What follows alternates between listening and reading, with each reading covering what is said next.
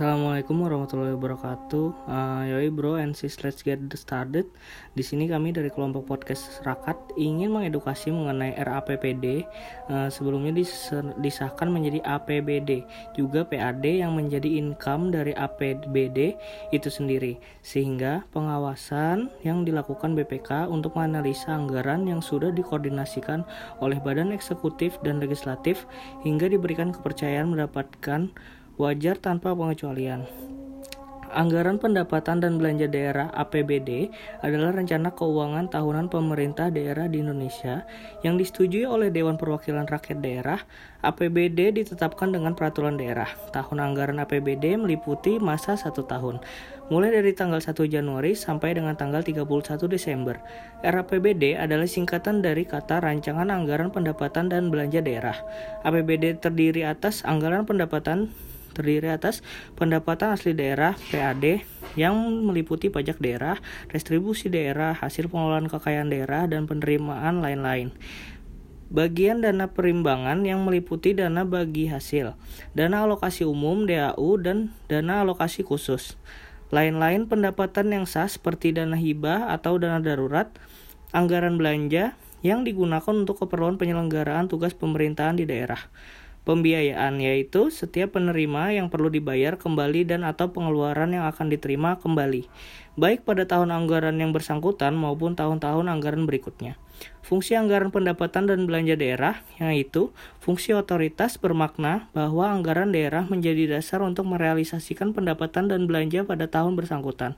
Tanpa dianggarkan dalam APBD, sebuah kegiatan tidak memiliki kekuatan untuk dilaksanakan. Kedua, fungsi perencanaan bermakna bahwa anggaran daerah menjadi pedoman bagi manajemen dalam merencanakan kegiatan pada tahun yang bersangkutan. Ketiga, fungsi pengawasan mengandung makna bahwa anggaran daerah menjadi pedoman untuk menilai keberhasilan atau kegagalan penyelenggaraan pemerintahan daerah. Keempat, fungsi alokasi mengandung makna bahwa anggaran daerah harus diarahkan untuk menciptakan lapangan kerja, mengurangi pengangguran dan penerobosan sumber daya, serta meningkatkan efisiensi efektivitas perekonomian daerah. Yang kelima, fungsi distribusi memiliki makna bahwa kebijakan-kebijakan dalam penganggaran daerah harus diperhatikan rasa keadilan dan kepatutan. Kemudian yang keenam, fungsi stabilitas memiliki makna bahwa anggaran daerah menjadi alat untuk pemeliharaan dan penyupayaan keseimbangan fundamental perekonomian daerah. Uh, berikutnya akan dibawakan oleh teman saya. Ya, jadi saya ingin menambahkan literatur yang dikemukakan dari saudara Dimas tadi. Tolong disimak baik-baik teman-teman. Sumber anggaran pendapatan dan belanja daerah itu bersumber dari yaitu bisa disebut user charges atau retribusi. Dianggap sebagai sumber penerimaan tambahan. Tujuan utamanya itu adalah untuk meningkatkan efisiensi dengan menyediakan informasi atas permintaan bagi penyedia, penyedia layanan publik dan memastikan apa yang disediakan oleh penyedia layanan publik minimal sebesar biaya tambahan. Nah, bagi masyarakat ada tiga jenis retribusi. Mungkin yang pertama itu retribusi perizinan seperti penertiban surat izin pernikahan, surat izin bisnis, surat izin kendaraan bermotor, dan berbagai macam biaya yang diterapkan oleh pemerintahan daerah. Yang kedua itu ada jenis retribusi jasa umum. Penerimaan pemerintahan daerah atas hasil penjualan barang-barang privat dan jasa, semua penjualan jasa yang disediakan di daerah untuk di, untuk dapat diidentifikasi secara pribadi dari biaya manfaat publik untuk memberikan tarif atas fasilitas. Yang ketiga ada retribusi jasa usaha. Secara teori sih merupakan cara untuk memperoleh keuntungan dari pembayaran pajak yang kontras seperti pajak bahan bakar atau minyak atau pajak bumi dan bangunan. Nah, ini ada juga properti tax. yaitu pajak bumi dan bangunan. Pajak properti yaitu PBB mungkin memiliki peranan yang penting dalam hal keuangan pemerintah daerah. Nah, pemerintahan daerah di kebanyakan negara yang berkembang akan mampu mengelola keuangannya, tapi hak milik berhubungan dengan pajak properti. Nah, yang kedua ada juga excise tax atau bisa disebut dengan pajak cukai.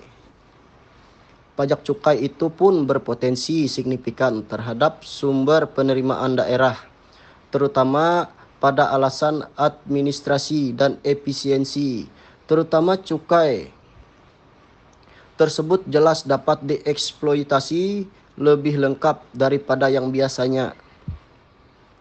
Sebagian besar negara yaitu dari perspektif administratif berupa pajak bahan bakar dan pajak otomotif.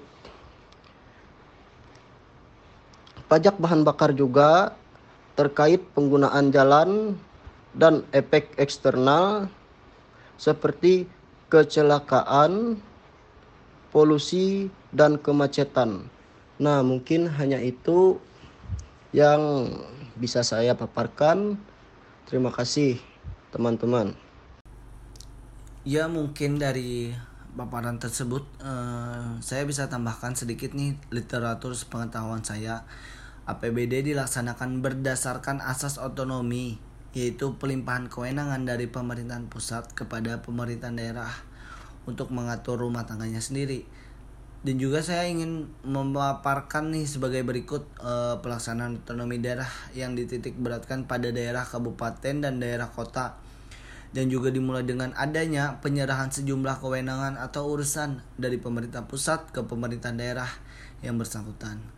Uh, ada juga penyerahan berbagai kewenangan dalam rangka desentralisasi ini biasanya tentunya harus disertai dengan penyerahan dan pengalihan pembiayaan.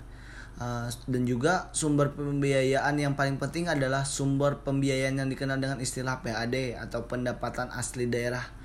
Uh, di mana uh, komponen utamanya adalah penerimaan yang berasal dari komponen pajak dan retribusi daerah.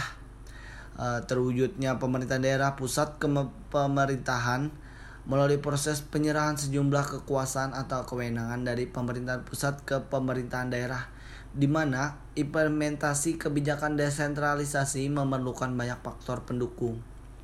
Uh, salah satu faktor pendukung yang secara signifikan nih menentukan keberhasilan pelaksanaan otonomi daerah adalah kemampuan daerah untuk membiayai pelaksanaan atau kekuasaan kewenangan yang dimilikinya. Di samping itu juga faktor-faktor lain seperti kemampuan personalia di daerah dan kelembagaan pemerintahan daerah dan juga ada pengelolaan pemerintah daerah dalam desentralisasi fiskal, penerapan otonomi daerah, desentralisasi fiskal oleh pemerintahan pusat. Indonesia memiliki tujuan untuk kemandirian.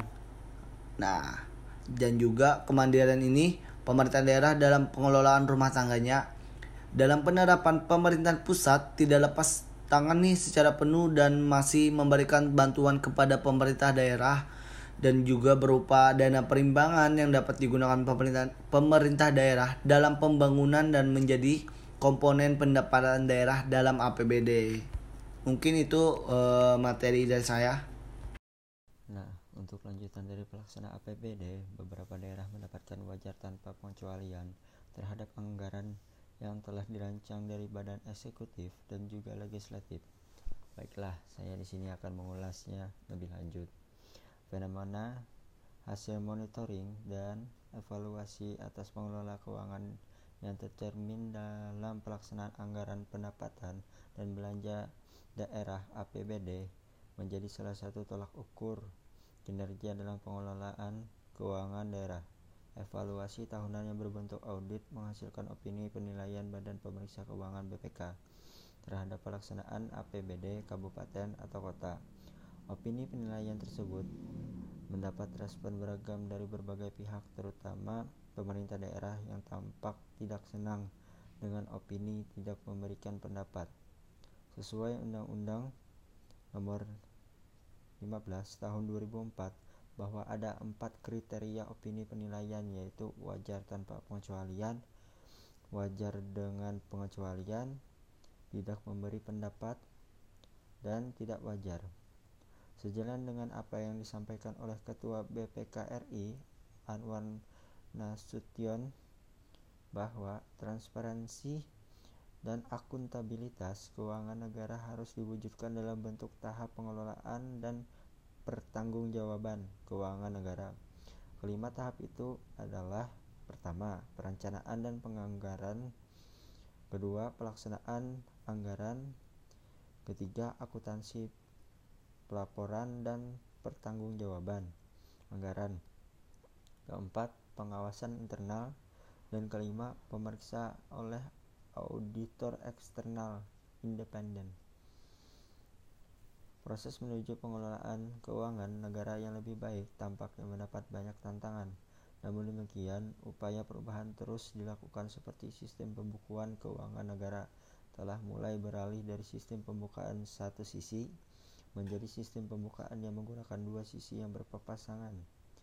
Selanjutnya, seluruh instansi pemerintah akan menggunakan sistem akuntansi yang terpadu dan dikomentarisasi serta menerapkan desentralisasi pelaksanaan akuntansi secara berjenjang oleh unit-unit akuntansi baik di kantor-kantor instansi pusat maupun daerah.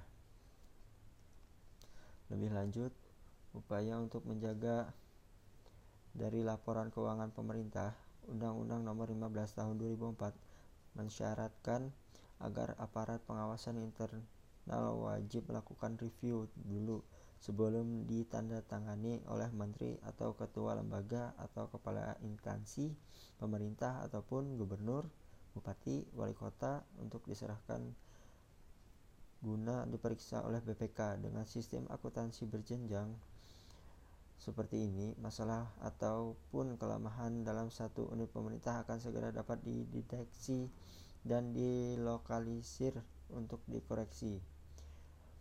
Dewasa ini permasalahan dalam pengelolaan keuangan daerah menurut Baskoro tahun 2009 dapat dikategorikan menurut tahapan manajemen pengelolaan yaitu perencana atau penganggaran, pelaksanaan, anggaran, dan pelaporan atau pertanggungjawaban. Pertama, permasalahan yang timbul dalam tahap perencanaan atau penganggaran antara lain satu kemampuan fiskal daerah rendah terutama daerah pemekaran seperti DAU hanya untuk gaji dan biaya operasional. Dua keterlambatan penetapan perda APBD tiga anggaran belum berorientasi pada kinerja. Empat belum optimalnya pembinaan gubernur kepada kabupaten kota dalam bidang pengelolaan keuangan daerah 5. Belum adanya perubahan pola pikir. Kedua, permasalahan yang muncul dalam tahap pelaksanaan anggaran antara lain 1. Rendahnya daya serap dan efektivitas anggaran 2. Keenggaan ketakutan PNS untuk menjadi pejabat pengelola dan pelaksana anggaran Ketiga, perbedaan penafsiran dalam penerapan peraturan di bidang keuangan daerah yang memberi peluang untuk terjadinya penyimpangan 4. Banyaknya pejabat yang berhadapan dengan masalah hukum seperti misalnya KKN 3. Permasalahan yang berpotensi ada dalam tahap pelaporan atau pertanggungjawaban antara lain 1. Terbatasnya SDM baik kuantitatif maupun kualitatif 2. Belum terbangunnya sistem informasi pengelolaan keuangan daerah yang terintegrasi dan rendahnya Pemda yang mendapatkan opini wajar tanpa pengecualian. Cukup sampai sini penjelasan saya akan diteruskan dengan diteruskan oleh teman saya yaitu Rizwan. Terima kasih. Oke. Nah, di sini saya akan menambahkan materi bahasan yang telah dipaparkan saudara Lukman tersebut. Check it out bro and sis secara normatif dan berdasarkan prinsip manajemen bahwa setiap kegiatan penyelenggaraan pemerintahan dan pengelolaan keuangan daerah wajib dilakukan evaluasi oleh Badan Pemeriksa Keuangan. Salah satu asas umum pengelolaan keuangan daerah adalah keuangan daerah dikelola secara tertib, taat pada peraturan perundang-undangan, efektif, efisien, ekonomis, transparan, dan bertanggung jawab dengan memperhatikan asas keadilan, kepatutan, dan manfaat untuk masyarakat.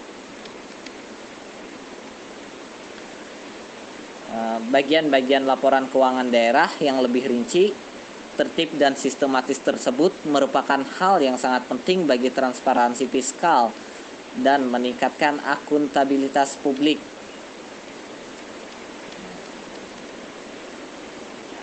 Dalam proses penyusunan anggaran daerah seharusnya memenuhi kriteria antara lain yaitu yang pertama komprehensif, yang kedua terintegrasi, yang ketiga kejelasan, yang keempat kepantasan, dan yang kelima akurat. Kriteria tersebut dapat dijadikan acuan untuk melakukan penilaian terhadap kinerja pelaksanaan anggaran dari perencanaan, pelaksanaan sampai dengan monitoring dan evaluasi. Kriteria, eh, kriteria opini penilaian atas pelaksanaan APBD dapat diklasifikasikan menjadi empat kategori. Mari kita bahas. Yang pertama yaitu wajar tanpa pengecualian. Yang kedua dengan pengecualian. Yang ketiga memberikan opini. Yang keempat tidak wajar. Nah, sementara itu untuk hasil pemeriksaan atas pelaksanaan APBD dapat disebut sebagai opini audit adalah pernyataan profesional pemeriksa mengenai kewajaran informasi keuangan. Opini audit dapat didasarkan pada beberapa kriteria antara lain yang pertama, kesesuaian dengan standar akuntansi pemerintah. Yang kedua, kecukupan pengungkapan. Yang ketiga kepatuhan terhadap perundang-undangan. Dan yang terakhir yang keempat yaitu efektivitas sistem pengendalian intern. Terkait dengan pengawasan pengendalian dan pemeriksa keuangan daerah siklus pengendalian manajemen pemerintah daerah yaitu perumusan strategi perencanaan strategi penganggaran pelaporan kinerja, penilaian kinerja dan mekanisme reward dan punishment. Manajemen pengelolaan keuangan daerah memiliki fungsi tertentu dapat disosialisasikan secara terencana sehingga seluruh stakeholders memahami pola pengelolaan keuangan secara transparan dan bertanggung jawab. Kajian ini sebagai upaya untuk menunjukkan pentingnya pengawasan atas pelaksanaan APBD yang masih jauh dari prinsip-prinsip transparansi dan akuntabel. Sekian mungkin literatur dari saya. Kurang dan lebihnya hmm, mohon maaf. Dengan keterbatasan waktu saya ucapkan wassalamualaikum warahmatullahi wabarakatuh.